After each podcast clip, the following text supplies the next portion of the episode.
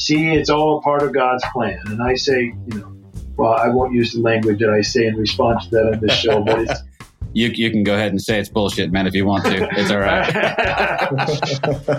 it's becoming our catchphrase, honestly. Western Christianity has spent the last 2,000 years telling everyone they're separated from God. This is not church with John and Nat Turney. Well, hello, everybody, and welcome to another awesome episode of This Is Not Church. Uh, I am your host, Nat Turney. With me, as always, is my brother, John. Say hi, John. Hello, everybody. Yeah, uh, thank you for not doing the hi, John thing again. I thought sure. you might do it like one more time, you know, no, just for just no. for giggles. But you're like, no, no, I won't. I won't play your Had game. Okay, fine. So don't play my game. That's fine. hey, we have an awesome, awesome guest with us today, um, and I'm super excited. I've been wanting to talk to this guy for a while, and so I'm super happy that he's here. This is Thomas Jay Oord, PhD. This guy's a theologian, a philosopher, a scholar of multidisciplinary studies, Oord directs the Center for Open and Relational Theology and doctoral students at Northwind Theological Seminary. He's an award winning author and has written or edited more than 25 books. First of all, dang, that's a lot of books. All right. Sorry. I always do an aside. A gifted speaker or lectures at universities, conferences, churches, and institutions.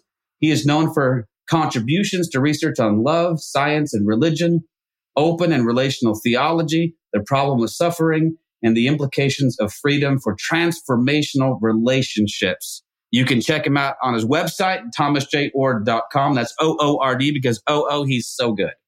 I like that. Yeah? I made up that tagline. So if you, if you use it, I, I get a kickback, right? Because oh, oh, man. Um, we're going to talk about a lot of stuff today. Um, I have sort of made a habit of giving people my personal bio when they send me their professional bio. I like to I like to throw my personal like uh, like this yeah. is how I know you or this is what I think of you and yeah. um, so so my personal bio for Thomas or or do you go can I call you Tom? Is that okay? Tom is fine yeah. All right Tom. Tommy? No Tom just kidding. Just, yeah my baseball coach called me Tommy but he's the last no. guy I let. But, so, so, okay I've, I've, taken it too far. I apologize. No. Tom Tom is he's a guy that when I first became aware of him uh, was through the book uh, his book uh, The Uncontrolling Love of God. And uh, man I liked that book. And then his I don't know if it was your follow up, but at least the next book that I was aware of was God Can't, and and that book pissed me off. like like seriously, it rubbed me ten different kinds of wrong. And then what I realized at some point was it was exposing in me there were some places where I was still holding on to some fundamental beliefs that needed to be challenged. So all of us who are sort of neck deep or knee deep in this thing we have called deconstruction for some time, we at some point we feel like we've man we've done all that and then a guy like Tom comes along and says, yeah, however, let me give you something else. And so what we're going to talk about today is something that for me comes as close as anything I've ever heard to at least trying to understand the problem of evil in our world. And what, what we said offline beforehand was I, I, I am convinced that this misunderstanding of God is probably, I think it's the leading cause of atheism in the world today because there's just so much disconnect between the God we all as Christians say that we follow and the existential reality we deal with on a day to day. So I just want to welcome Tom and say hello. Hey, Tom, welcome to the show, man. Hey, thanks so much for inviting me. I'm looking forward to this. Uh, I'm, I'm, I am too. I, I, don't even honestly know where to start. And so I'm just going to jump okay. knee deep into, I'm going to okay. ask you just to kind of give us the, you know, the thousand, the thousand mile, the thousand foot, whatever it is, the view of, of God can't. I know you have other books, but yeah, let, let's talk about the one that pissed me off so much. Um, I'm very, well, just, just written, give us an overview, man. Yeah. Well, as you said, I'd written this book, The Uncontrolling Love of God in 2015. It's published by an academic press and it was, you know, was very well received. But a lot of people said, I love the message of this book, but I need a book I can give to my mother or my sister or my hmm. uncle mm. that's more readable. And there were some additional ideas I really thought needed to be included uh, in the uncontrolling love of God. And so I thought, well, here's my opportunity to present a book at a level that you don't have to have a theology degree to understand. And I can address some of the unaddressed issues in the uncontrolling love of God. So God can't has five big ideas. The first one is the most controversial. It says that God simply can't single handedly prevent evil because God's love is always uncontrolling and God always loves everyone and everything all the time. It's not that God is choosing not to, that God won't but could, but God simply can't. It's impossible for God to single handedly prevent evil. Secondly, I say that God is a God who feels pain and suffering, feels the suffering that we feel after we do, as a, a God who, uh, you know, is a fellow sufferer who understands what we go through. Third, I make the claim that God is actually trying to heal at all times and places, but can't heal single handedly. So just like God can't control others to prevent evil, God also can't control us or our bodies or the environment or society to heal when things go bad. There has to be some kind of cooperation. And sometimes we can consciously be saying yes to God, but our bodily members, cells, factors, organisms, muscles, whatever, are not aligned or not in cooperation with God. So God's working to heal, and that's why we sometimes see it, but oftentimes don't. Third, oh no, fourth, fourth big idea is that God works to squeeze some good out of the bad God didn't want in the first place. So you oftentimes hear people say, well, you know, God allows or even causes these this suffering because God's got this beautiful plan and and look, this good stuff came out of that bad event. See, it's all a part of God's plan. And I say, you know, well, I won't use the language that I say in response to that on this show, but it's you you can go ahead and say it's bullshit, man, if you want to. It's all right. it's becoming our catchphrase, honestly. I think God works with whatever happens to try to bring some good out of it with our cooperation. But that's that's very different from saying God either caused the bad or even allowed the bad in the first place.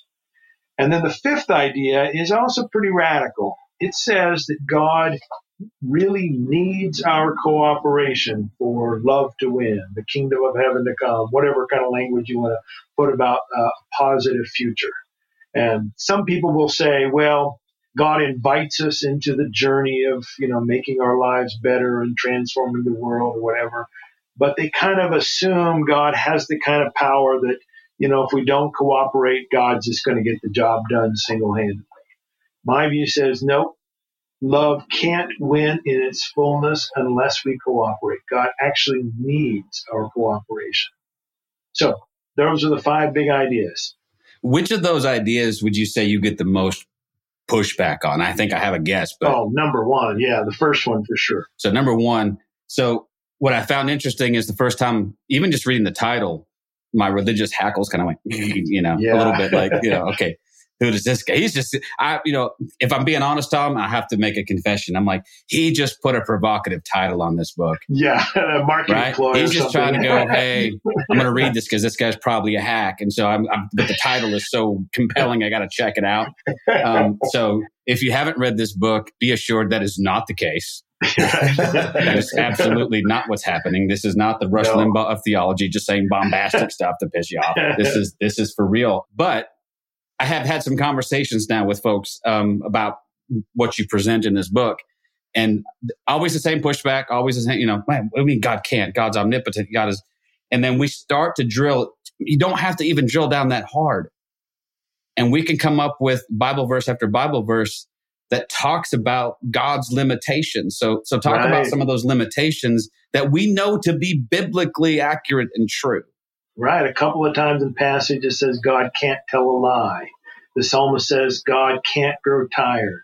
In the story of Hosea, God says, I can't give up on you. James says God can't be tempted. My favorite passage, though, is the one in which the Apostle Paul says to Timothy, When we are faithless, God remains faithful because God cannot deny himself. So it's making the claim that there's things God can't do because to do them, God wouldn't be God. And I'm making the claim that God must love because it's God's very nature to love. And this love is inherently or necessarily uncontrolling. And since God loves always, everyone, all the time, from the smallest particles to the most complex creatures, God simply can't control anyone or anything because to do so, God would have to deny God's own self. Right. And then and then in order for love to be love, as we as we pay attention to our own relationships and the people that we know who are in relationships where we see one person dominating over another, controlling them, coercing them, love me back or else. We call that we call that abuse. Right. right? we call that what it is. We call the cops is what we do. Yeah. Um, and yet for some reason we've bought this notion that God's love is like that. Um, I, I, was talking to my son, my oldest son, who's a very rational, logical guy and has come to a lot of this stuff on his own. Thankfully, he's just a, really? he's just a smart kid, you know, and he's just like, so dad, you know, I was taught growing up in church that, um, God loves me and I should love him back or else. Um, how is that not coercion? Yeah. I said, well, it's 100% coercion. Well, then it can't be love. There, you're right. Man, you're already light years ahead. You won't waste 30 years of your life, you know, preaching a message that you will be embarrassed about. So, um, I love your C.S. Lewis quote. Uh, you put it in there that says that, that C.S. Lewis, and I love to bring up C.S. Lewis because he's the darling of both, you know, anyway, he's very, a lot of conservative theologians love him. Um, fundamentalist theologians love him too. But then he says stuff like this not even omnipotence can do what is self contradictory. And the point that you made, I thought was interesting and brilliant was that whatever constraints there are on God, they're not coming from the outside, right? These are not external right. constraints. These are, so explain that. And then I'm going to kick it over to John for a, for a question. Yeah. Well, in, especially amongst academics, but also sometimes people in church, they'll say, well, okay, God is not in control. God gives free will or something like that. And then they'll, they'll say, they'll give two possible reasons. One is that God has voluntarily decided to be self limited and give this freedom and not intervene, not take it away, at least not very often. Usually people have this view, have these caveats, you know, but right, occasionally right. you'll have someone who's really thoroughgoing who says, no, God, you know, is giving this freedom and God could control us, but God is self limited and chooses not to. Well, the problem with that, of course, is that every evil that happens, you have to say, well, you mean this wasn't bad enough for you to step in and stop it? You know, your sister gets raped and you think, okay, God, you were self limited and you allowed this. That makes no sense. A loving person wouldn't allow that. On the other side, however, are people who talk as if there's something outside of God that's constraining God. Maybe they'll say it's the God world relationship or the laws of nature or principalities and powers or the devil or something, something outside of God. And God's like, oh, man, I'd really like to help her out here, but this thing is stopping me. I'm against that view too. My view says it's God's very nature that constrains God because that tells us who God is. And I think love comes first in God's nature, and this love is always uncontrolling. Therefore, God simply can't control others because to do so, as we mentioned earlier, would be to deny God's own nature. Yeah, let that sink in for a minute, guys. Just yeah. you may want to pause the podcast for a second and just soak in that for a second. I'm actually kind of being serious. Like, just hit pause yeah. and go, what does it mean that God self limits? Um, and I think honestly, if, if we're honest about that, I think, man, just we just know on some level that resonates as true even though at first blush it makes God, it, it sounds like weakness. And so, you know, having been raised in the West, having been raised in America, having lived the last 20 years of my life in Texas and West Texas to boot, um, my Jesus looks more like Rambo than anybody, than anything else. And so this conscious. Well, you think about it like, you know, I don't know if you guys remember a movie that came out a decade or more ago called Bruce Almighty. You know, when Hollywood Actually did a pretty puts, good job, I thought. Yeah, but when Hollywood puts out a movie to describe God, they don't call it Bruce All Loving. They call it Bruce Almighty, right? Because it's it's right. like a default we all have that God, by definition, must have a certain kind of power.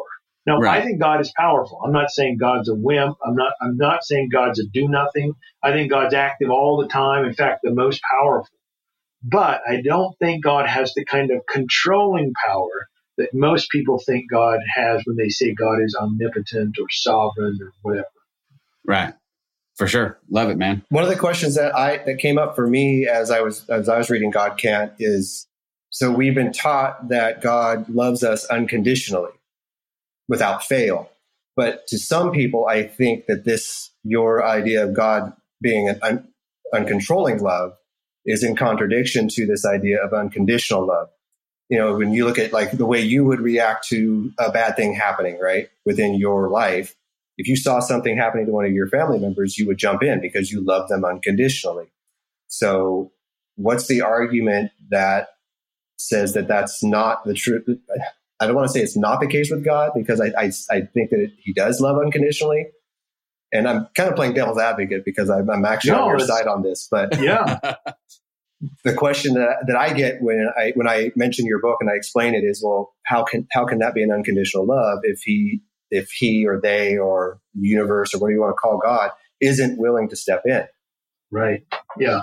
So I mean, most people they get what uh, Nat said earlier about you know the parent or the person who tries to coerce all the time or manipulate, right. that's not love. But then they say to themselves, hold on a second. You know, what if my two year old or three year old is outside in the backyard and starts running toward the pool, freely choosing to, to, to go toward it and might go in and drown?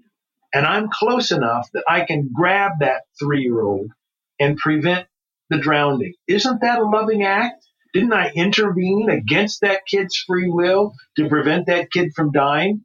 I want to say, yes, that's a loving act. However, this gets to a really important point and one that I think most Christians haven't really thought a lot about. And this is the idea that God is not a localized body. God is a universal spirit. The Christian tradition has called, said this is incorporeal, which is bodiless. So God doesn't have a hand to reach out and grab a three year old like you and I do. So I think God calls upon us to use our bodies to grab three year olds if we're close enough and, you know, around. But, um, yeah, so God doesn't have the kind of bodily factors that we have that sometimes we're able to use to prevent evil. So God can be unconditionally loving everyone all the time, doing the absolute utmost as a universal spirit without a localized body. And you know, and before people jump and scream and yell, heresy, right? We need a heresy button like Matt and those guys have, right? heresy! But before you do that, um, that's not that's not crazy. No. Um, before I read it in your book, as soon as you, as soon as I started reading that part in your book, I immediately saw, thought of Teresa of Avila, oh, and I oh, immediately yeah. thought of because I have seen this in the churches I've attended and the places where I've spent time. And um, it's a, and it's an especially sort of Catholic, Orthodox, you know, very, you know, old, um, traditional poem. I don't know. I don't know exactly when Teresa of Avila lived, but you know, Middle Ages, I think, and I could yeah, be way yeah. wrong. So if I am, yeah. I'm. But you know that that her poem that says Christ has no body but yours, right? And I actually have it written down. Let's let's read this real quick because it's good. Um, Christ has no body now but yours, no hands, no feet on earth but yours. Yours are the eyes through which he looks compassion on this world. Yours are the feet which he walks to do good. Yours are the hands through which he blesses all the world. Yours are the hands, yours are the feet, yours are the eyes, yours are his body. Christ has no body now on earth but yours. And we read that, we go, oh man, that's, that's good. And then when you say it unpoetically, people go heretic.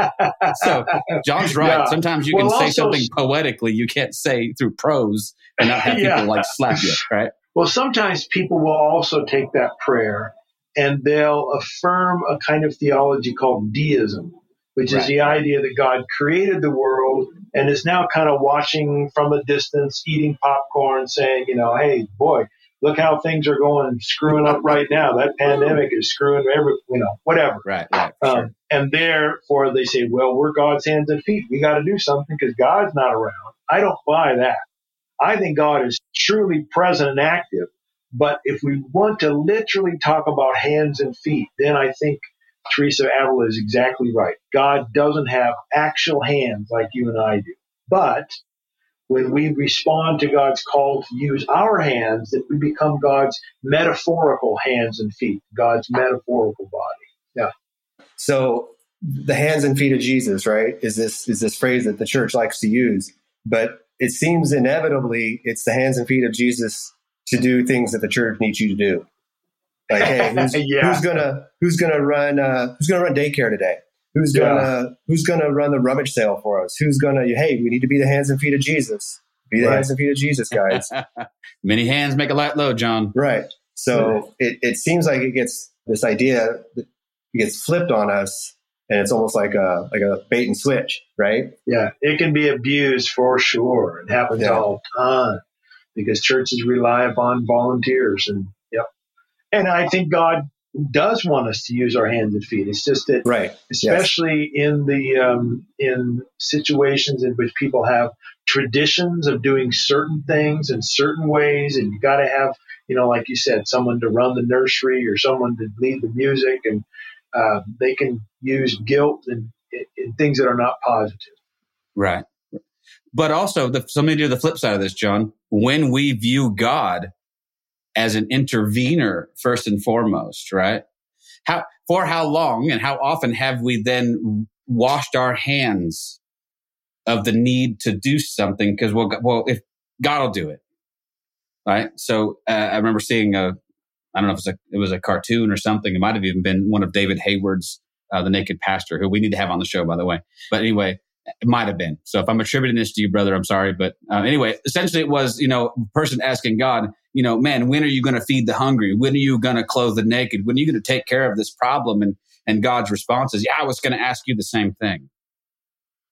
You know, and so I think we've let ourselves off the hook an awful lot to do the things because this Deus ex machina thing still kicks in and we still feel like God's going to swoop in and save the day when, as Teresa of Avila aptly puts it, we are the hands and feet of Jesus for real. In a, in a metaphorical sense, yes, but also in a very real sense that if we want to see change in the world, I feel like it's up to us to do it and not you know, wait on our hands for God to do it. It's interesting you bring in that thing from David Hayward because I use that meme when I do public lectures, and it's one of the last ones I use for the day. And, and it shows, uh, if it's the meme you're th- that I'm thinking of, it shows Jesus sitting on a park bench with another guy, yeah, and the guy saying, exactly you know, right. "Yeah, well, why, where, why didn't you stop all this, that, and the other?" And Jesus yeah. says, "Well, I was about to ask you the same question." well, that's a funny joke.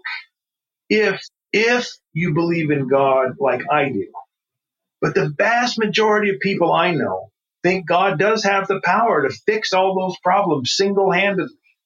So it's not a stupid question if you think that God has omnipotent power to feed the hungry, clothe the naked, etc., all alone.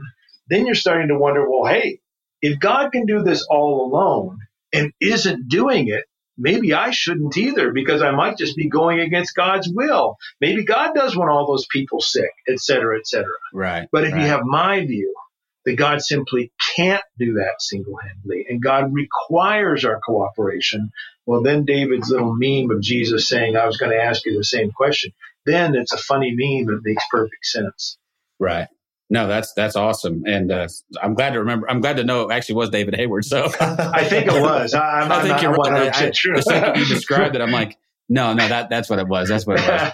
Um, I have this tendency to remember fragments of things and go like, hey, I remember like you know, like I think it was like this, and yeah. Um, talking to some people, it's like, man, they have perfect recall, and I'm super jealous of that. Yeah, but, me too. Um, what, what, man, what, what you're saying makes so much sense. I wanted to talk to you about then, then on the other side of your coin of a God who's self limiting and a God who's uncontrolling is this hyper sovereignty that yeah. some people preach. And there's some guys with some large platforms who will tell you that every single thing that ever happens on planet Earth from time immemorial till now to the, is always the active will of God.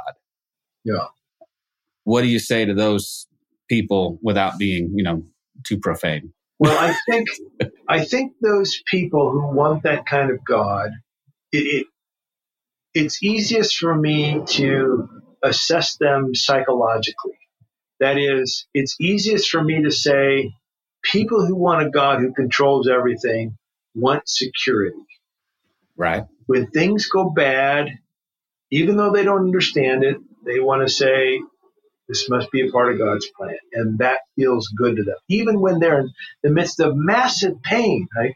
I know people who are hardcore, God is in control, people who go through rotten things in life, the kind of things that make most people decide not to believe in God anymore. And they somehow feel comforted believing that God's in control. And they throw out their minds. They say, I can't rationalize it. I can't understand. It's a mystery. God's ways are not my ways. All that kind of that those kind of phrases. They throw it out and they get a kind of psychological comfort and security thinking, well, this is God's plan. Now, I'm not one of those per- people, and most people on planet Earth that I know are not those kind of people, and I think for good reason, because I think we ought to ask if God is truly loving, then why would God not stop the crap that happens in our life and in the world? And not just little things, big things, horrific things. And the usual answer, even from sophisticated colleagues in the academy, theologians I hang out with, is usually some version of the mystery card. They right. reach into their back pocket, they plunk it on the table and they say, go, Boom, mystery. Yep, mystery. And I just want to say, come on. That's a cop out, man. It is a cop out, especially when they've got these really sophisticated arguments for other things about God. And I think, you know, you, polls indicate what you said earlier is the case. The problem of evil is the number one reason atheists say they can't believe in God. It's number one. So if you got this really fine tuned version of the atonement or this really intricate view of the virgin birth, but you're throwing the mystery card down on the problem of evil, I'm saying, right, man, you're, right. you're you're playing you're you're you're not playing the game well. I'll just put it that way. well, and you become like really easy pickings for any half intelligent atheist. Exactly. You don't even have to be that smart to go, yeah, none of that right. makes any sense to me. Your God right. is awful, actually. And I was an atheist myself once, so I, I have very strong sympathies for people who choose atheism in the name of intelligence. I'm, I, I respect that big time.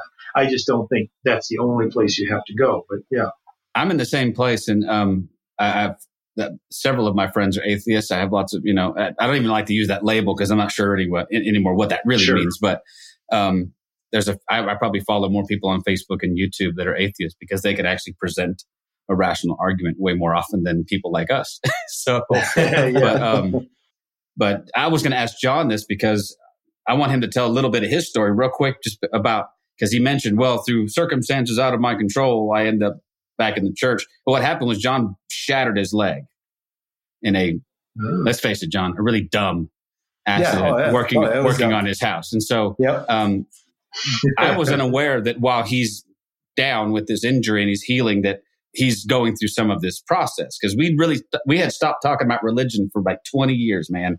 It wasn't fruitful, it wasn't constructive, and we wanted to stay friends. So we just, man, we just, we just didn't talk about it. And, um, I'll tell my own story someday about some of the damage I caused in that relationship by being a zealot and a dick. But, um, the, um, but what I was really nervous about was that John was going to see that God had knocked him off that ladder. And I want to see if you ever had that thought, John, that God got your attention hmm.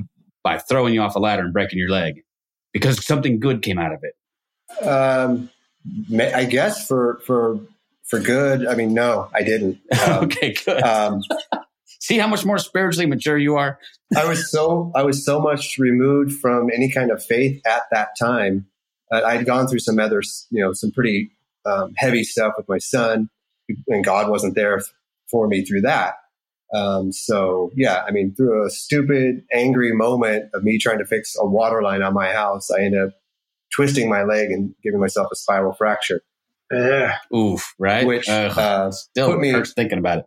Yeah, put me out of commission for about six months. I couldn't. I couldn't walk oh. for about oh. three months, and then uh, it was right when my daughter was starting high school, and uh, I could. I got to the point where I could drive by the time she started as a freshman in high school, and so I drove my daughter to school every morning because we hadn't we hadn't even figured out how she was getting to school because we live 35 minutes away from the school because we live up in the mountains and it just kind of worked out. And then I would meet my parents for breakfast every morning after I dropped off my daughter. Well, I would, I'm sorry, I would go and I'd walk Target because I was told I had to walk every day. And then I would, so I'd circle inside Target because they were open. And then I'd go and sit down and have breakfast with my parents. And my dad, it's funny that Nat would bring up C.S. or that he would talk about C.S. Lewis in the quote because my dad would keep asking me to read this book by C.S. Lewis. And my response was, I'm not reading anything by old English white guys. I just, I have, I have, I love it. I have no, I have no desire to do that. Yeah. And uh, he actually, I mean, it wasn't just Lewis that he was throwing at me. It was Lewis, it was Murray, it was uh, Moody, it was I mean, Tozer. Tozer, it was all these guys, right? Spurgeon. And uh, I, I picked Lewis because at least I knew who he was because I read the Chronicles of Narnia. And uh, like Nat was saying, I'm, I'm kind of analytical. I, I, I need, I need definitions. I need reasons. I need, I need, I need strong backing to, to something someone says. You can't just tell me something and then, and then I go, oh, okay, that, that's okay. That's just it. So he had me read Mere Christianity. And um, every time I would have an argument, I'd go, yeah, but I would turn the page and he'd answer it. So it was like a, a young faith at that point, even though it was me re- reimagining or reconnecting to my faith. I, I- can honestly say I go back and read it now, and I, I don't I don't agree with like fifty percent of it, if not more now. That's so wild because I'm the same way. That is so wild. It was formative in my early life. And, Yeah. and if for writing God can't, I went back and read Mere Christianity. I thought, man, what did I see in this book? but it was helpful at the time, so I Yeah. must have saw something. yeah, I read it. Uh, I, I read it once a year now because it was what was that kind of reconnected me. And each year, I I I, I agree with less, and but I'm okay with that. I think I think that's that's that's that's just a sign of growth, right? Just to answer your question, I mean, briefly, no. I, I, I never once did it even cross my mind that uh, God did this to get my attention, to have me uh, kind of reevaluate my faith so I can start walking the straight and narrow, whatever you want to call it. Uh, it did reconnect me to a faith. Uh, it's it's not the faith that I think um, anybody thought I would be connecting with, but it, it but I don't think it was done, uh, you know, in, in any way, shape, or form by God. And I spent so much of my life in the church listening to people say exactly that, though. That man, I tell you what, if it wasn't for that cancer, you know, Ah, God got my attention because boy, I was laid up in my bed for all that night. I was at my wits' end, and God had to, you know, I, it just it, it it used to sound good. You know what I mean? It Yeah. used to sound like bringing evil out, you know, out, bringing good out of evil, bringing something out of it. And then I started thinking about, yeah, the other point you make that I want to ask you about is this, because you made this point about Oklahoma City. And I was like, that's brilliant. And so for those who haven't read the book, first of all, go get the book, read it. Second of all, read the book. Third of all, um, he makes the point in this book that you know there were these actors in the Oklahoma City bombing who who who were the ones who planted the bomb and the ones who plotted it and the ones who did it and they're guilty. Timothy McVeigh is executed. Uh, the other guy whose name I forget, he's life in prison, whatever he gets. But there was a third person who was charged. Tell us about that. Yeah, the third person knew about the bombing, knew what was being planned, but didn't participate in it. Didn't build the bomb, didn't go with the people, but had knowledge that it was going to go go on. Well, the Oklahoma uh, officials uh, convicted this guy for failing to alert authorities, and so I use that in the book to say, um, you know, look, if you think that God's, you know, morally perfect perfectly loving just because God didn't cause evil, even though God knew it was going to happen, then you're saying that, you know, this person in Oklahoma who knew about the bomb is really, you know, is, is innocent. But we all know that that's not the case. If we know with, you know, maybe not certainty, but we're confident something bad is going to happen and we have the capacity to alert someone or stop it ourselves, then a perfectly loving person, even not perfectly loving, just a loving person. Like a normal, Is- loving person. yes, right. And uh, you know, when I hear a lot of times people say this, and and I said it when I was younger too. They gave the free will defense. They'd say, well, you know, God doesn't want to take free away free will, even though God could. They think, but God want to res- wants to respect our free will, and so. I will oftentimes give an illustration. I'll say, suppose that um, it's a summer day and I live in Idaho and there's a creek that runs behind my house and And uh, my kids, when they were younger, would often play in the creek. Suppose on some hot summer day, I'm in my backyard and I look up and my oldest daughter has the head of my youngest daughter underneath the water and is trying to drown her. You know, maybe they've been in an argument or something and, you know, it's gotten out of hand. And now my oldest daughter is going to kill my youngest daughter by drowning. Now, suppose I'm close enough that I could wade out into the water and save my youngest daughter, but I say to myself, hey, who am I to mess around with my daughter's free will here? I mean, I'm not causing this death. I'll just go ahead and allow her to use her freedom to kill her sister.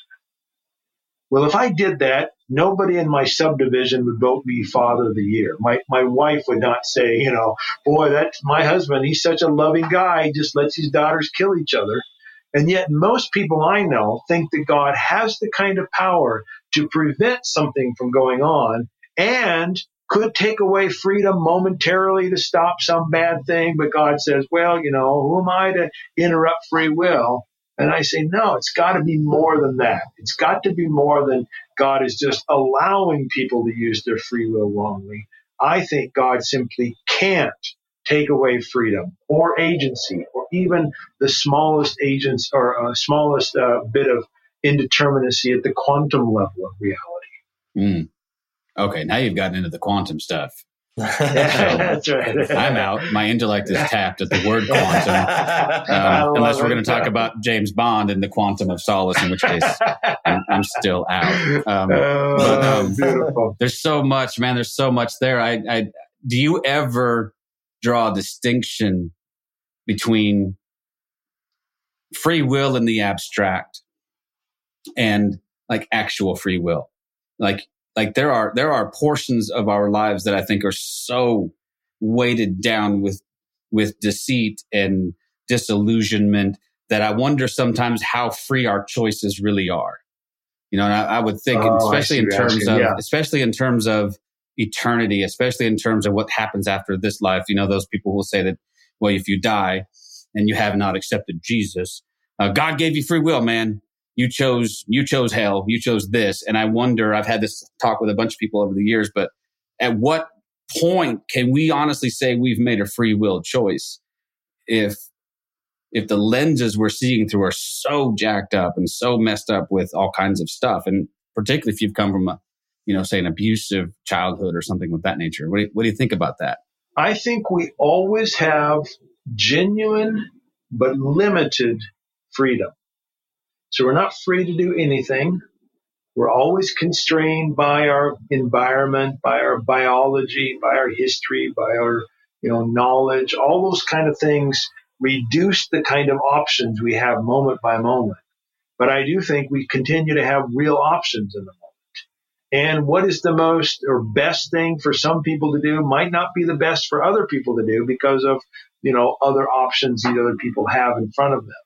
So um, I think we're genuinely free. Now, the question about the afterlife is uh, one that I'm very, um, my view is again, uh, I was going to say unorthodox, but that's probably not the right word. At least so your view is orthodox there you go.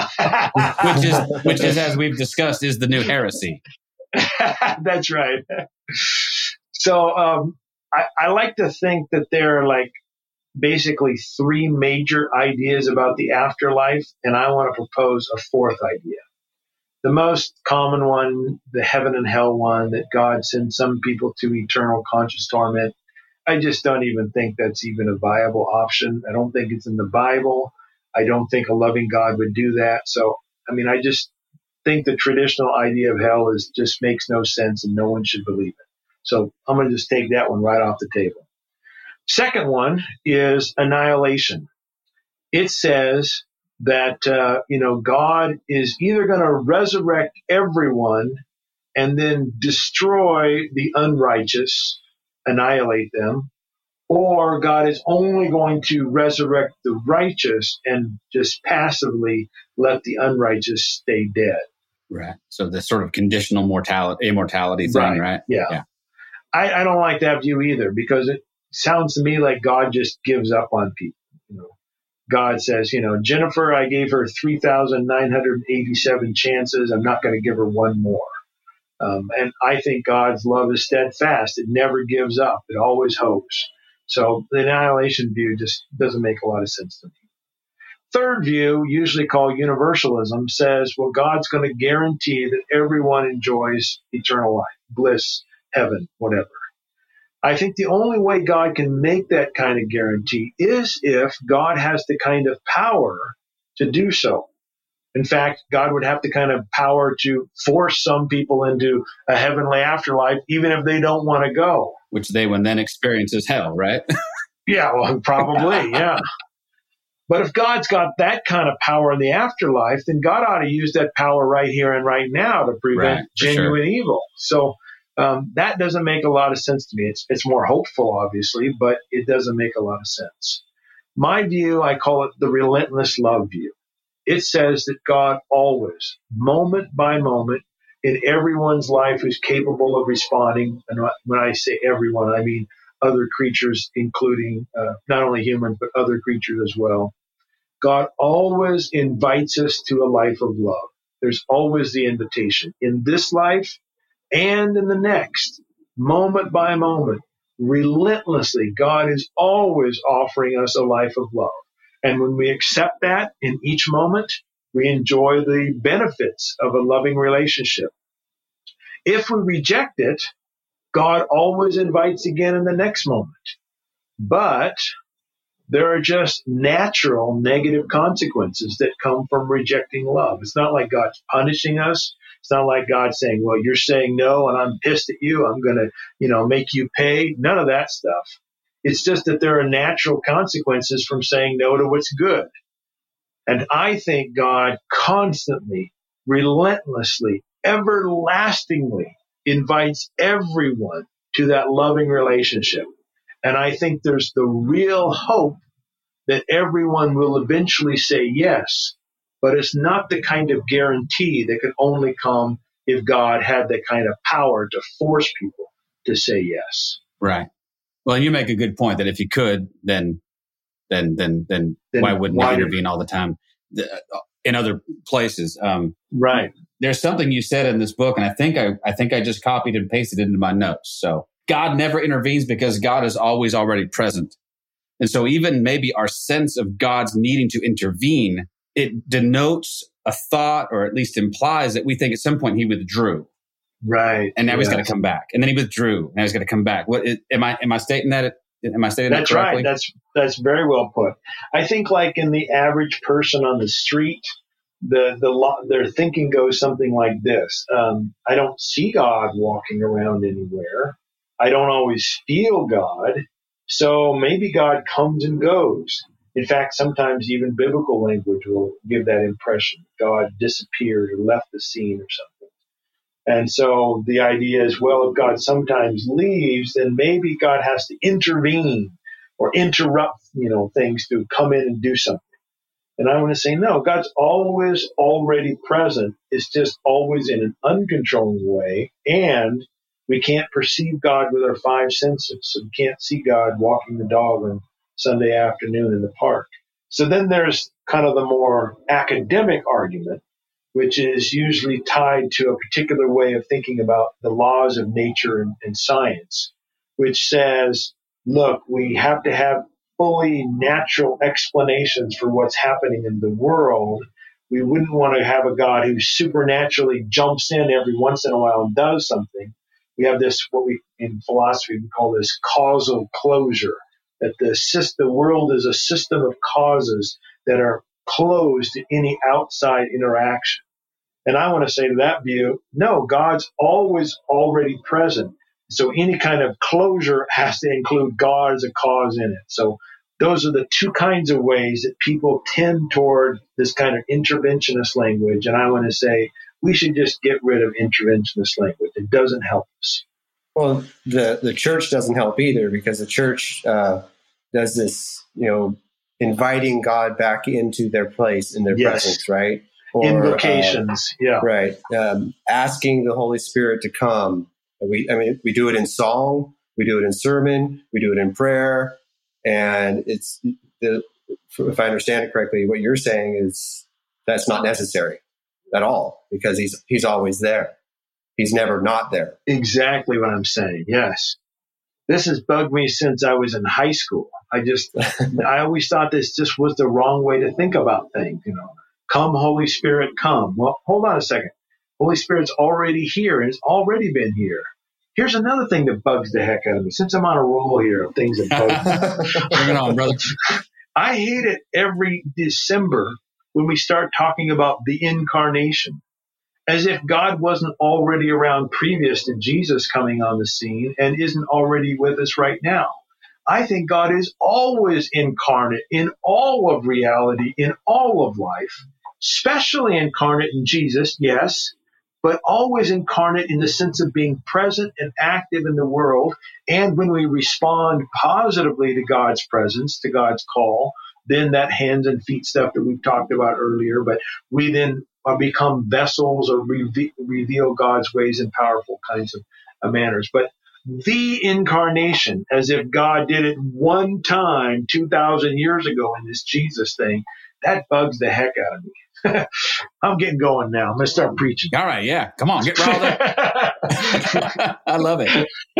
So if I understand, if I understand it correctly, then what you're saying is maybe Jesus is more of like a, I don't want to say a focal point, uh, but something that we can we can point to and say here is here is our connection to the incarnation of, uh, of God.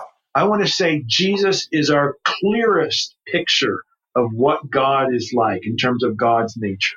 So Jesus reveals God better than I do, for sure, better than snails do.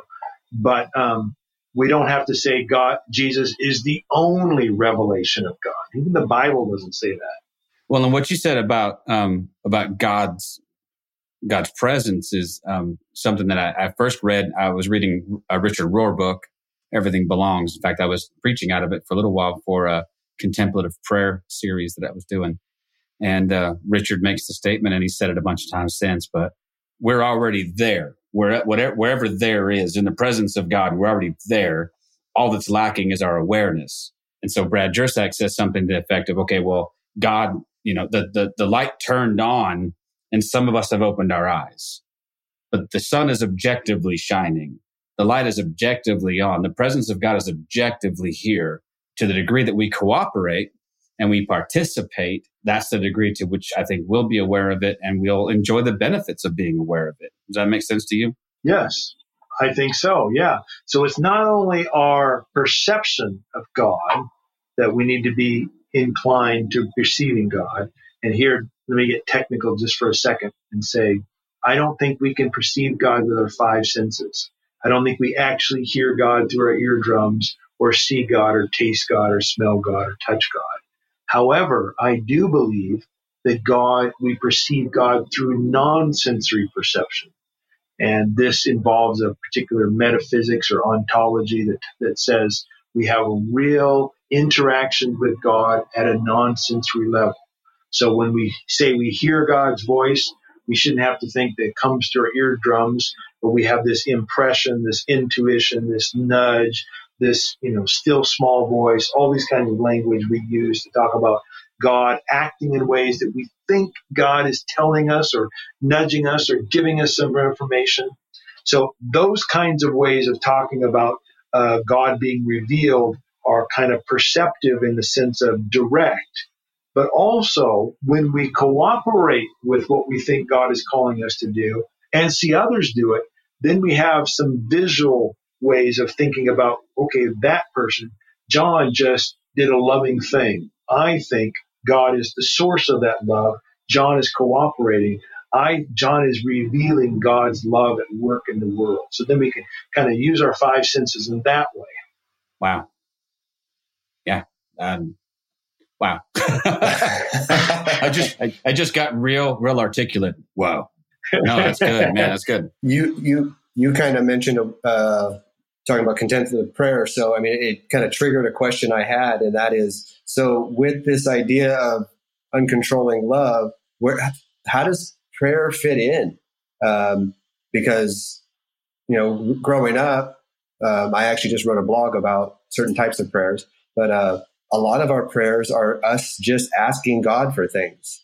And uh, I, I can only speak for myself. I can't speak for anybody else, but I, I have very few moments where I can say God gave me anything I asked for. So I think there's something else going on, and um, but it kind of connects with uh, prayer and miracles. I think. Yeah, I think just to, so our listeners know that you know, there's a lot variety of different kinds of prayers, but what we're talking about here is what most people call petitionary prayers. Right. As you said, God asking asking God to do something.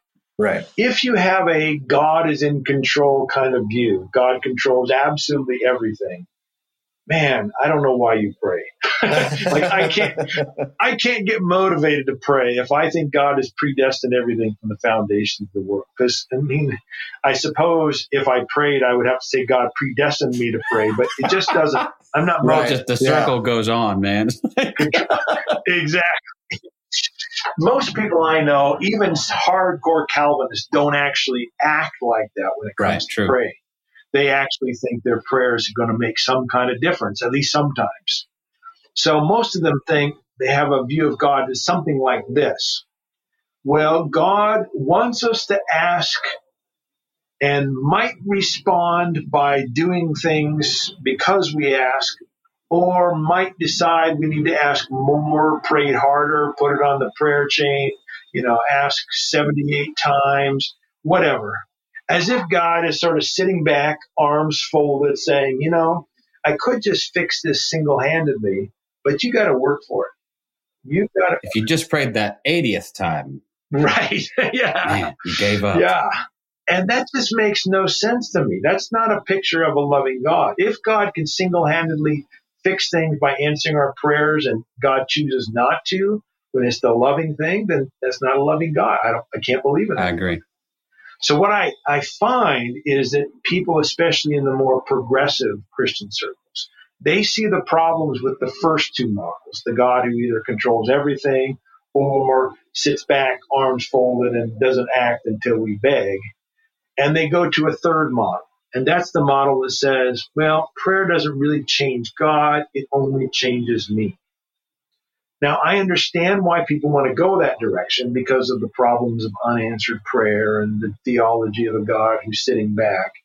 But my proposal is a fourth model, and it actually says our petitionary prayers make a real difference. It assumes three things. First of all, it assumes that God is a relational God that our actions have an effect upon God, that my prayer is an action and it can have an effect on God. It may sound strange to you and people who are who are listening to this that think that I have to say God is relational, but the majority of Christian theologians in history have denied that God is relational. Augustine, Aquinas, Luther, Calvin, they all said God is totally unaffected by what happens in the world. I think that's crap and the Bible thinks that's crap.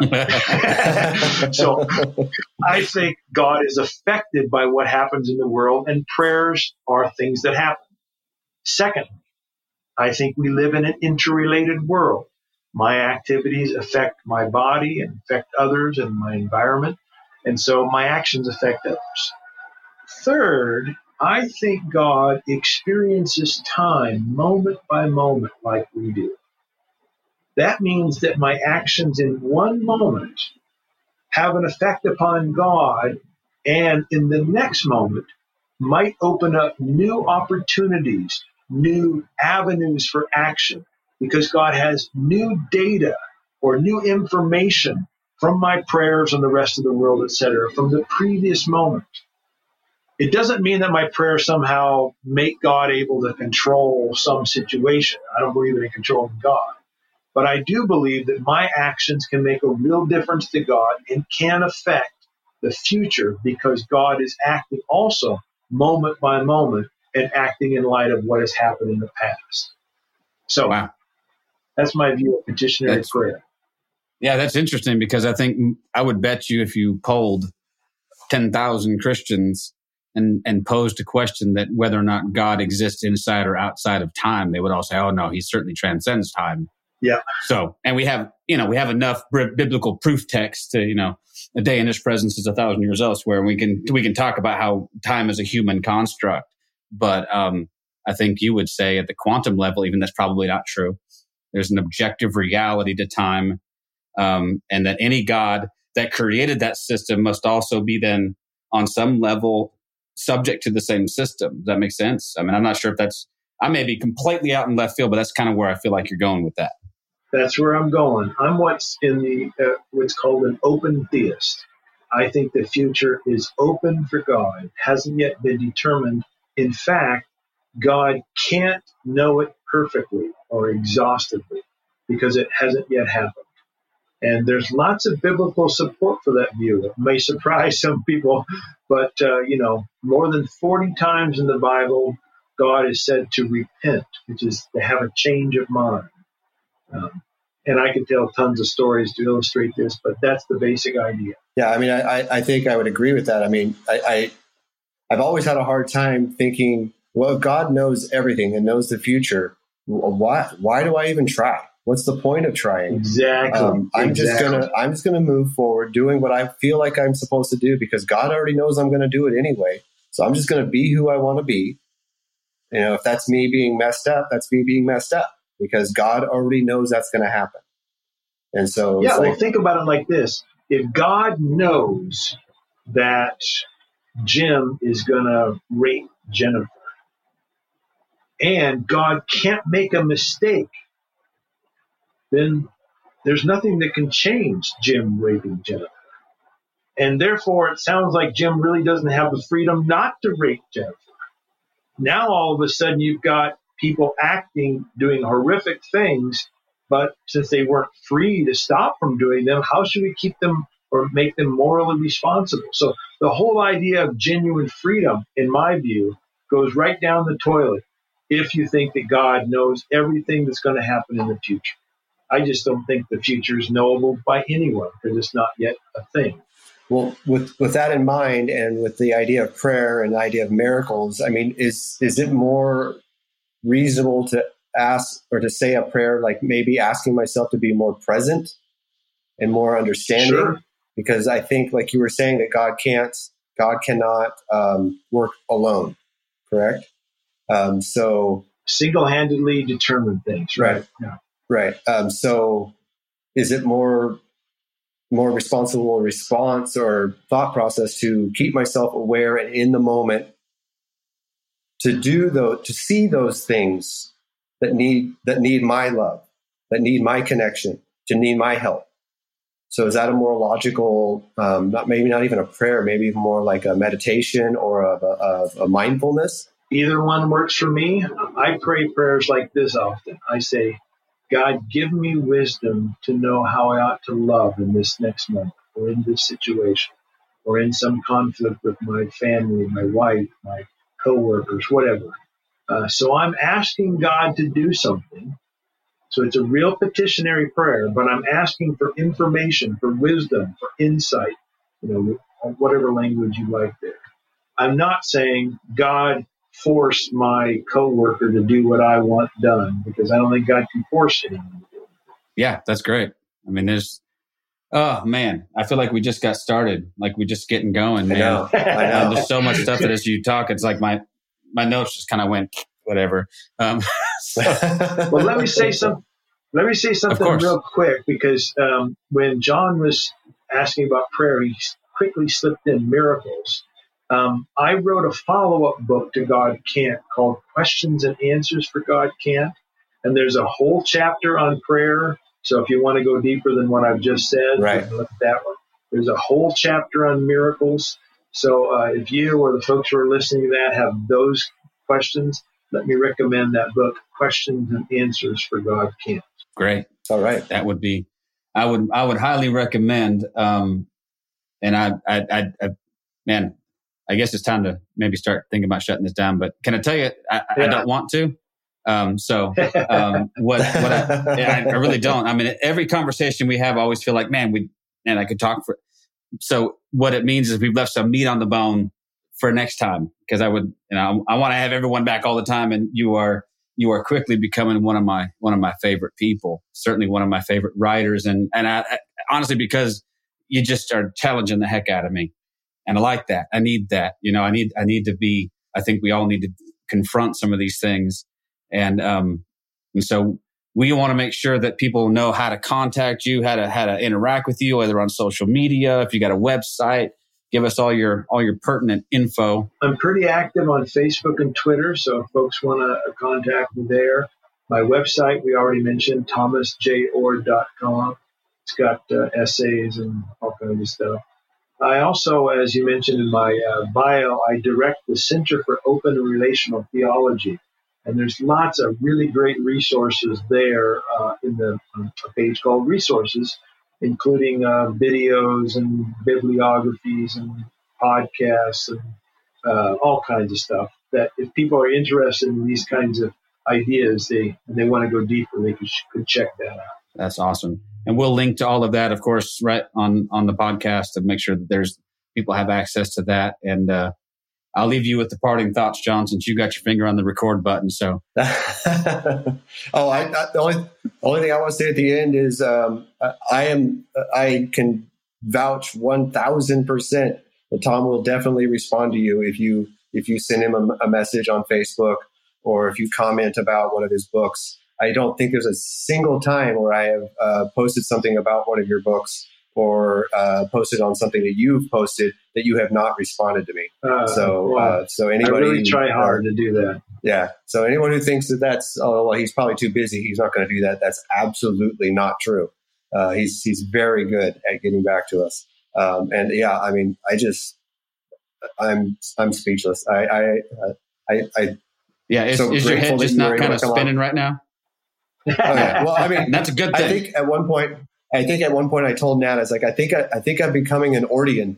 Yeah, I think I I'm, I'm, following. I'm, I'm, following that. Uh, well, don't do that. Uh, that after would, reading that book, that ain't right. yeah, but uh, yeah, again, I just want to thank you for uh, spending this hour with us. It was it was, it was awesome. Hey, it's been my pleasure. Great questions. And- Look forward to the next one, man. All right. Excellent. All right. Thank you very much. Love you, brother. Peace. Yeah, you too. Love you guys. Thank you for listening to This Is Not Church. Be sure to rate and review the podcast on your platform of choice. If you would like to partner with us, visit patreon.com slash this is not church, where you will receive exclusive content such as early access to episodes, videos of upcoming episodes, and live Q&A sessions. Be sure to check out our Facebook group or follow us on Twitter and Instagram. All the links are in the show notes. We'll be back soon with another episode.